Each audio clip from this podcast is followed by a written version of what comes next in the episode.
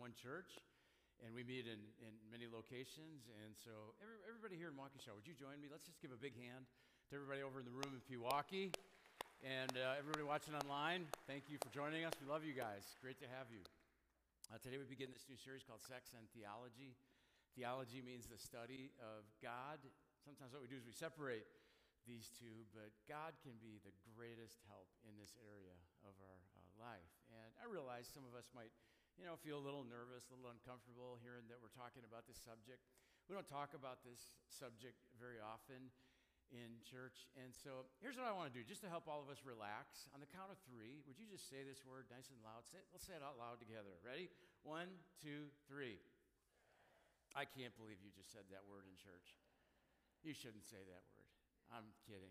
Sex is all around us, and, and we need to talk about it. It's getting more complicated and confusing. I'm sure many of us have heard the phrase the birds and the bees, you know, the conversation that parents would have with a, a, a child about where babies uh, come from. It's an awkward conversation for the parent, probably even more awkward for the child, but you knew what to expect. You know, it, you know, years ago it was a simple uh, conversation. Once you learn the basics, everything falls in place. But the world has changed and gotten more complicated. And nowadays, parents get asked questions like Am I a boy? Am I a girl? Am I neither? You might get asked questions like What if I was born a boy, but I feel like I should be a girl?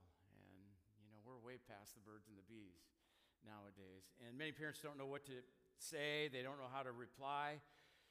One parent commented that his 13 year old daughter struggles with her identity like many 13 year old girls. He estimates that between 25 and 50% of the 13 year old girls in her class struggle with their gender identity. And by struggle, I mean feel confused, they get bombarded by messages online, maybe they talk with their friends and feel some pressure and don't know what to believe. They might wonder should I be attracted to boys? Should I be attracted to girls or to both? Some wonder am I male or female or non binary? Non binary means not male or female. Male and female are binary categories. Non binary means something else. I've heard parents say things like, What do I do? If I push back, am I going to hurt their self expression? If I overreact, will I ruin our relationships? And, and it's not just kids and students, uh, it's adults and people of, of all ages that have questions and struggle with it. Now, I've not talked about this subject before. Uh, you know, weekend service because it's such a personal issue that I really prefer to talk about it one on one. And I can hear, you know, someone's story, hear their heart. I can share my heart and listen and I think provide better help as a pastor. But this struggle affects so many people in our church and in our community. So many people feeling pain and confusion. I just decided, you know what? I think it's time that we talk about this in a, on a weekend uh, for our kids and for parents and grandparents and all of us. And that's my heart uh, behind today's uh, message. This is not about us taking a stand. This is not politically driven. This is about helping real people who live in our community and attend our church. Real people who need to know that God cares and loves them. Real people who need to find freedom and clarity in, in Jesus. That's what this series is about. But before we get into the main part of the message, I want to set a few ground rules um, with you. And here's the first one I don't have time to address everything. Many months ago, I, I, I started reading and studying and preparing for this series, came across many helpful resources. I'm grateful for the teaching of a pastor named Jason Strand. And some of the ideas I'll share this morning came from him. And I began reading and studying books and articles and listening to podcasts. very quickly I realized there's just no way to cover everything in a 30 minute message. And so at some point while I'm sharing, you're, you're probably going to think, well, you know, what about this or what about that? And I'm like, yeah, I know. I, I, just don't have space to deal with that. And so I want to point you to a resource, a book that was just super helpful to me. It's called Embodied by Dr. Preston Sprinkle. He's a New York Times uh, best-selling author and president of the Center for Faith and Sexuality and Gender. I would recommend this book. I mean, he addresses a broad range of, of issues, and I think it would be very helpful um, to you. Here's a second ground rule it's okay if you disagree. We live in a culture right now where uh, we tend to think, you know, if you disagree with me, then, you know, I don't want anything to do with you. I don't want to listen uh, to you. I don't want to spend time with you. But I do not think that's healthy. Um, um, if you're with us today and, and, and, you say, you know what, I'm not sure uh, what I believe about Jesus, I'm not sure what I believe about the, the, the Bible, I'm, I'm so glad you're here. And even if you disagree with some of the things that you hear in the message today, I mean, we can still have a relationship. We can love each other. We can be friends. We can attend church together. It's okay to disagree. I do want to ask something to those of you that might hear something in the message that you agree with. I want to ask you not to clap because here's, here's uh, what can uh, happen is that people on the other side of the conversation can feel excluded and unwelcome, and I don't want that uh, for them. Here's the third ground rule we speak the truth in love. And this comes right from the New Testament, from Ephesians chapter 4, where Paul says, Speak of the truth in love, we will grow to become, in every respect, the mature body of him who's the head, that is Christ. Paul says the leader of the church is Jesus. We follow Jesus. And if we want to become more like Jesus, we speak the truth in love. But here's what an immature follower of Jesus does they speak the truth without love. And they say things like, you know what, I'm just gonna, I'm just gonna tell it like it is. And I don't care if you're offended. I don't care what, what you think. I'm, I'm, just, I'm just speaking the truth. But their tone and their attitude communicates that they care more about being right and winning the argument than they care about you. Or an immature Christian loves people and they're compassionate and caring, but over the course of, of loving, they ignore the truth or compromise the truth. But a mature Christian does both, speaks the truth, and we do so in love. Check out what uh, John chapter 1 says about Jesus. Jesus was full of grace and truth. I, love that. He, wasn't half and half. Jesus wasn't 50% grace, 50% truth. No, he was full of, of love and grace and truth. 100% love and 100% uh, truth, which raises a really important question what is truth? We, we could spend the whole, whole message time on that, but for, but for the sake of time, look at what Jesus said. He said, I am the way and the truth and the life. So, truth is not found in philosophy, truth is not found in culture or cultural trends. Uh, truth is not found in politics or uh, politicians. Truth is not found in our own opinions and experiences. Truth is found in a person. And the name of that person is Jesus Christ.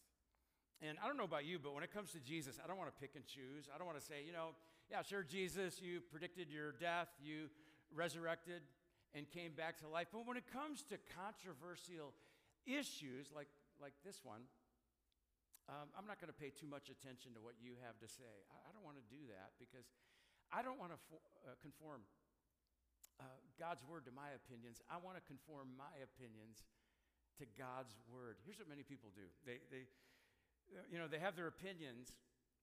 We have our opinions shaped by our experiences and relationships, and then um, we come to God's word and we say, How can I get God's word to support my uh, opinions?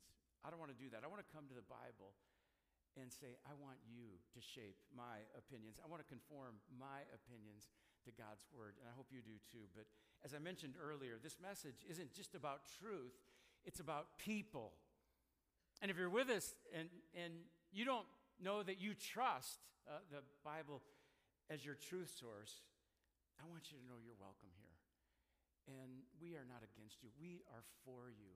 We want you to be here with us. We want God's very best for you. And if you don't agree or relate to everything that's said in this message, I hope that you would hear our heart and know that we love you, and we're just really so grateful, feel grateful to have you join us today. All right, that's introductory. Let's, uh, let me jump in. Today I want to address three main questions.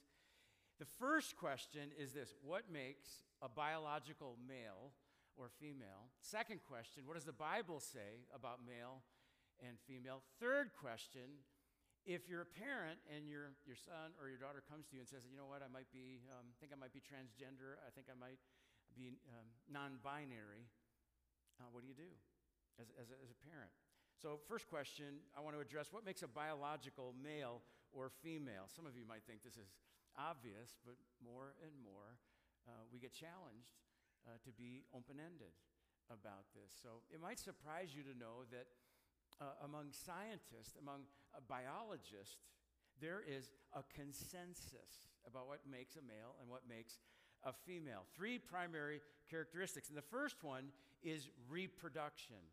Uh, men and women have different ways of reproducing. Men and women have different uh, reproductory organs. The second one is external anatomy. Men and women have different body parts, uh, different external anatomy. And then, third is the presence or absence of a Y chromosome. The Y chromosome distinguishes male from female. So, scientists have a consensus about this. It's reproduction, exter- external anatomy, and the presence or absence of a Y chromosome. If you tend to follow science, that's what science says. But does that settle it? No, not for everyone in our culture. Uh, because increasingly, here's the question that gets asked if a person has incongruence between their biological self and their internal sense of self, which one determines who they are. In other words, if a person was born a biological male, and from a young age they had this inner sense that they should be female, which one trumps the other? Does their biological self trump their inner sense of self, or does their inner sense of self trump their biological self? Generally speaking, transgender means that you were born male or female and you want to be the opposite.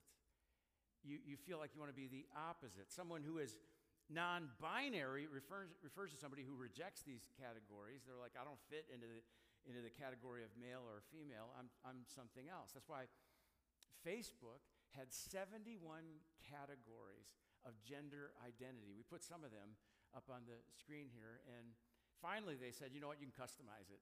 You can customize your gender identity. Now, I want to pause here for, for a moment, and I want to talk about one of the questions that parents will, will ask. They'll ask a question like this What if my son or daughter really seems to be into stuff that normally gets associated with the opposite sex? In other words, what if, and what do I do if my son is really into pink and princesses?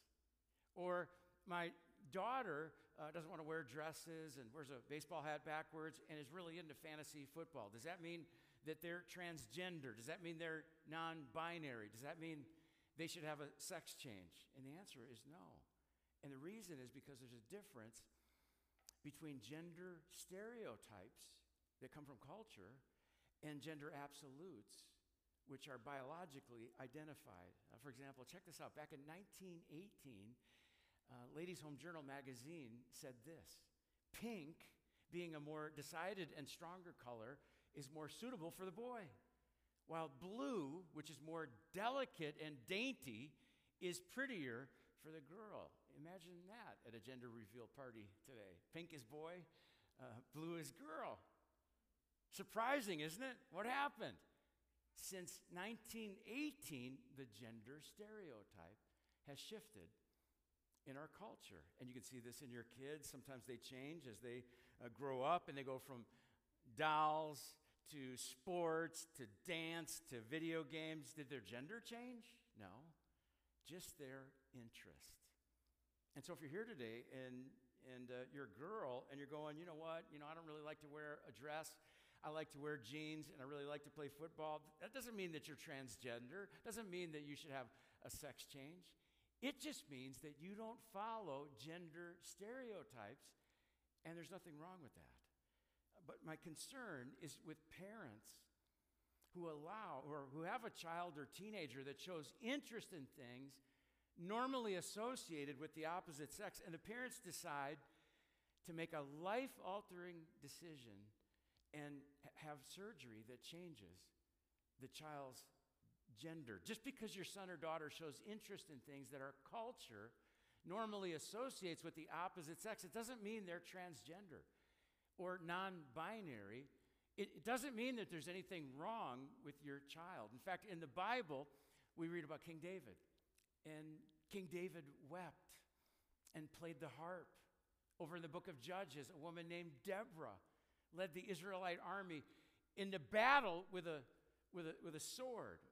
My point is, gender stereotypes are culturally constructed and not biblically mandated. But when it comes to this issue of what makes a male and what makes a female, scientists are pretty clear. It's uh, reproduction, external anatomy, and the presence or absence of a Y chromosome. Second question I want to ask what does the Bible say about male and female? Does God's word match up with what scientists say about being a man or being a woman? Well, people point out that Jesus never used the word transgender. And he, and he didn't. And they'll look at that and they'll say, well, Jesus never even used the word, and so I'm not going to look at the Bible because it really doesn't have a lot to say about it. But the reason Jesus never used the term transgender is because he was Jewish. And he ministered predominantly to a Jewish audience. And within Judaism, the issue, this issue was not controversial. It was pretty settled. Now, I'm not saying that, you know, in the first century that, you know, no one struggled with their gender identity or that no one desired to be transgender. I'm not saying that. But I'm saying that the scripture had spoken about it, and it was not an issue of debate. Here's what the scripture says about it, beginning in Genesis chapter 1. So God created mankind in his own image. In the image of God, he created them. Male and female, he created them. So the Bible says that we're made in God's image. This word image means physical representation of the invisible God. Other religions had golden calves, statues, idols as physical representations of their invisible God. But for the God of Israel, the God of the Bible, his physical representation are men and women made in his image. Men on their own do not fully represent God's image. Women on their own do not fully represent God's image, but together, men and women bear the image of God as male and female. Now, some will say male and female, those are just human ideas. Those are just human, uh, human uh, made terms and, and categories. But if that were true, then this next verse wouldn't make any sense because in the next verse, God says, Be fruitful and increase in number. And so notice the progression in Genesis chapter 1. It says, God created human beings in his image as male and female. And then part of being male and female is, is what? Reproduction, external anatomy, the presence or absence of a Y chromosome. And God looked at all that he created and he said, It is very good. Jesus uh, picks this up in the New Testament when he talks to a group of Pharisees about the issue of divorce. Look at what Jesus says. Haven't you read, he replied, that at the beginning the Creator made them male and female and said, For this reason, a man will leave his father and mother and be united, married to his wife, and the two will become one flesh. So, according to Jesus, God created us male and female. God created marriage for men and women. And I want you to see that this is not, you know, my words, our church did not craft these words. These are the words of Jesus himself. And if you follow Jesus, you need to wrestle with what he means here. But I want to pause for a moment and make an important distinction. The Bible never condemns transgender people, the focus is on behavior. And there's a difference. There's a difference between desiring something and acting on that desire. I mean, you can have a desire for something and it's not necessarily sinful. It might be a temptation, but it's not necessarily a sin. And, So if you're here today and you have a, a desire to be the opposite sex, you have a desire to have a sex change, that's not necessarily sinful. But I would also say that not all desires and feelings are meant to be acted upon. You know, if I acted on every desire in my life, my life would be a mess. I can think back to times when I acted on a desire that I shouldn't have, and it brought a mess into my life. It brought consequences into my life. Just because you have a desire to be the opposite sex or to have a sex change, it doesn't mean that you should do that. My hope and prayer for every boy and girl, every man and woman, is that you would know that you are beautiful and you are loved just the way that God created you to be. Look at what David wrote in Psalm 139. He speaks these words to God For you created my inmost being, you knit me together in my mother's womb. I praise you because I'm fearfully and wonderfully made. Your works are wonderful.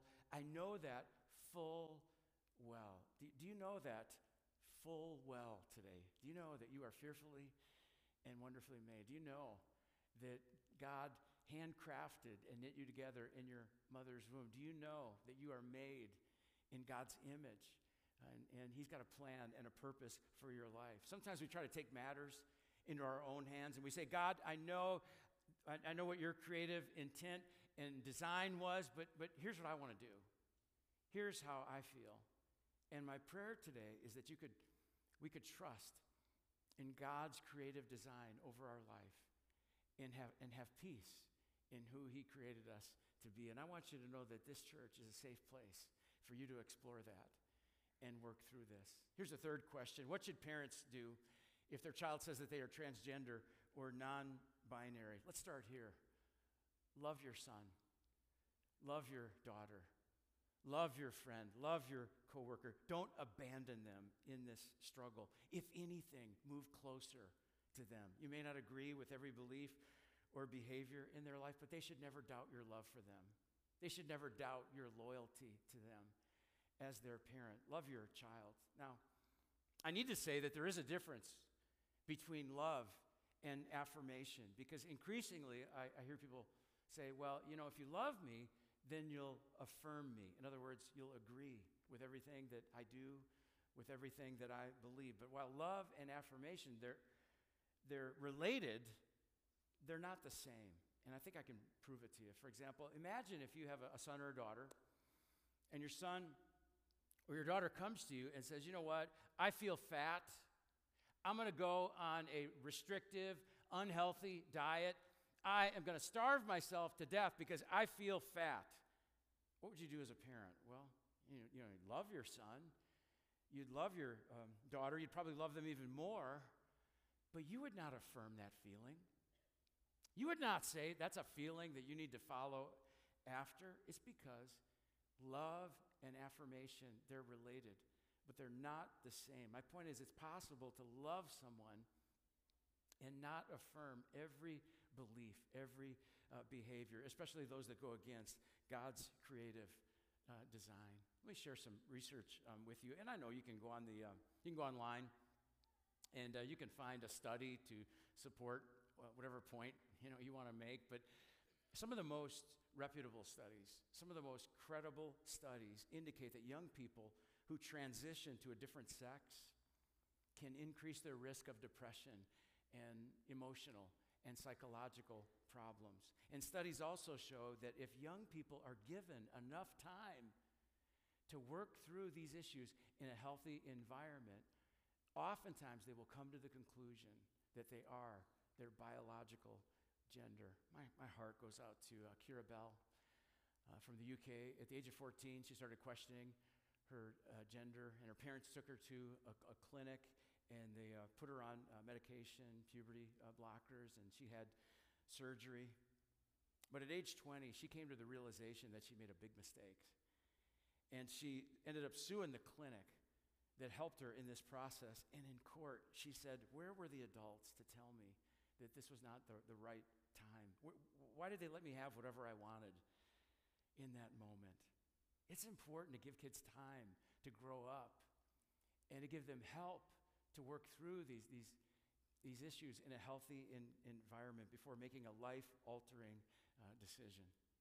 Now, as I close, I want to speak to two groups. The first group I want to speak to is uh, those of you that would say, I identify as transgender. And again, I just want to say that I'm just so uh, grateful uh, to have you uh, with us listening and, and uh, viewing this message. But you might be thinking to yourself right now, you know, you say you love me, you say that you're welcome here, but at the same time, you say that God made us male and, and female, and my gender is my core identity. And it doesn't, I don't, I don't feel very welcome. I don't feel very loved. But can I ask you a question at the deepest part of who you, of, of, of your being? Who are you? What is your core identity? All of us are wearing a shirt, you know, right now. And on the back of the shirt, there's a, there's a label. And on the label, you know, it might say a Guess or Gap or Adidas or Nike or Under Armour. But here's the question Who gets to label that shirt? Well, the maker does, right? I mean, the maker gets to, the maker has the right to label our, our shirts. Who has the right to label you? Is it other people? What other people say about you? What other people think about you? Is it politicians? Is it cultural trends?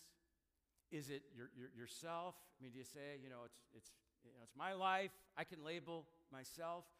Or is our maker the one who has the right to label us? I believe that our maker is the only one who has the right to label us, and that our core identity is not our sexuality or gender. It's deeper than that. Our core identity as human beings is that we are a child of God. That's who you are. If you follow Jesus, you are a child of God. That's your identity. That's who you are. And so, my hope and prayer is that maybe not overnight, but maybe over time, your beliefs and your behavior would align with your core identity. If you're here today and you say, you know what, I mean, I'm really confused about my gender, I've got a lot of questions around my gender, I want you to know our church would love to come alongside you. We'd love uh, for one of our pastors to uh, sit down and meet with you. You can go to our website, send us an email, and we'll set that up. And we're not going to push an agenda on you. We just want to um, sit down, talk with you. We'd love to hear your story and learn from you. We're going to listen to you, help you, and love you. And we would just love to be able to do that. Here's the second group that I want to speak to. The second group are those of us that would say, you know what? I agree with most of what you're saying. I agree that God created us male and female, but maybe you've got somebody in your life who has identified as transgender and you're upset about it. Maybe it's uh, somebody in your family, maybe it's somebody at, at at work and you want to express your feelings and your frustration and your anger to them. Here's a great verse for us to remember God's kindness leads you to repentance. That's a great verse for me to remember because I've never argued somebody into the kingdom of God. I've never yelled somebody into becoming a Christian. I've never posted on social media on one of these hot topics and had someone say, Yeah, please tell me more about Jesus. Because God's kindness leads you to repentance. God's kindness leads to uh, life change. And you might have someone sitting next to you at work, next to you at school, next to you at church, and they've got thoughts that they don't necessarily want to have. They have feelings that they don't necessarily uh, want to have. And they struggle with their own gender identity. And if all they hear is our frustration and anger, they're not going to come and talk to us. They're going to go and talk to somebody else. Yes, there is a time to speak the truth, and we always do so in love. But here's the question Is there somebody on the other side of this conversation that you could show love to this week? Is there somebody on the other side of this conversation that you could show kindness to this week? Because the world will never hear our truth until they feel our love and our kindness first. I'm going to uh, pray for us, uh, but before I do, I want to invite everybody back. Next week, we have uh, one of the best speakers in the country on the subject of healthy sexuality. Dr. Uh, Christopher Yuan is going to be speaking in all our services. Uh, don't miss it. He is going to share his personal story It is, it's one of the most powerful stories that I've ever heard. And I, I think it's going to be one of the most impactful and memorable weekends ever at River Glen. So don't miss next weekend. Be a great weekend to bring a guest with you. And he's giving an extra talk on Saturday night at 7 p.m. here at the Waukesha lo- location uh, for anybody who's interested. And he is going to open it up for questions. So a, a great opportunity to learn um, more. Let me pray for us. God, I know for many of us, this is more than just a topic to think about what we believe. This is a very personal issue to our life. We know people who struggle with these issues, and maybe we struggle with these issues. God, I thank you that you created us fearfully and, and wonderfully, and, and I pray that we can begin to trust and find peace in your creative design. I want to pray right now for those who struggle with gender confusion. God, give them clarity that they are fully loved by you and you have a purpose and a plan for their life. For those who are parenting a child with, with gender confusion, God, I pray that you would give them peace in what might seem like a very turbulent time. God, I'm just so grateful for this church and it allows us to have these important conversations, and I'm so grateful for people who will care for those who have these questions. And we pray all this in Jesus' name.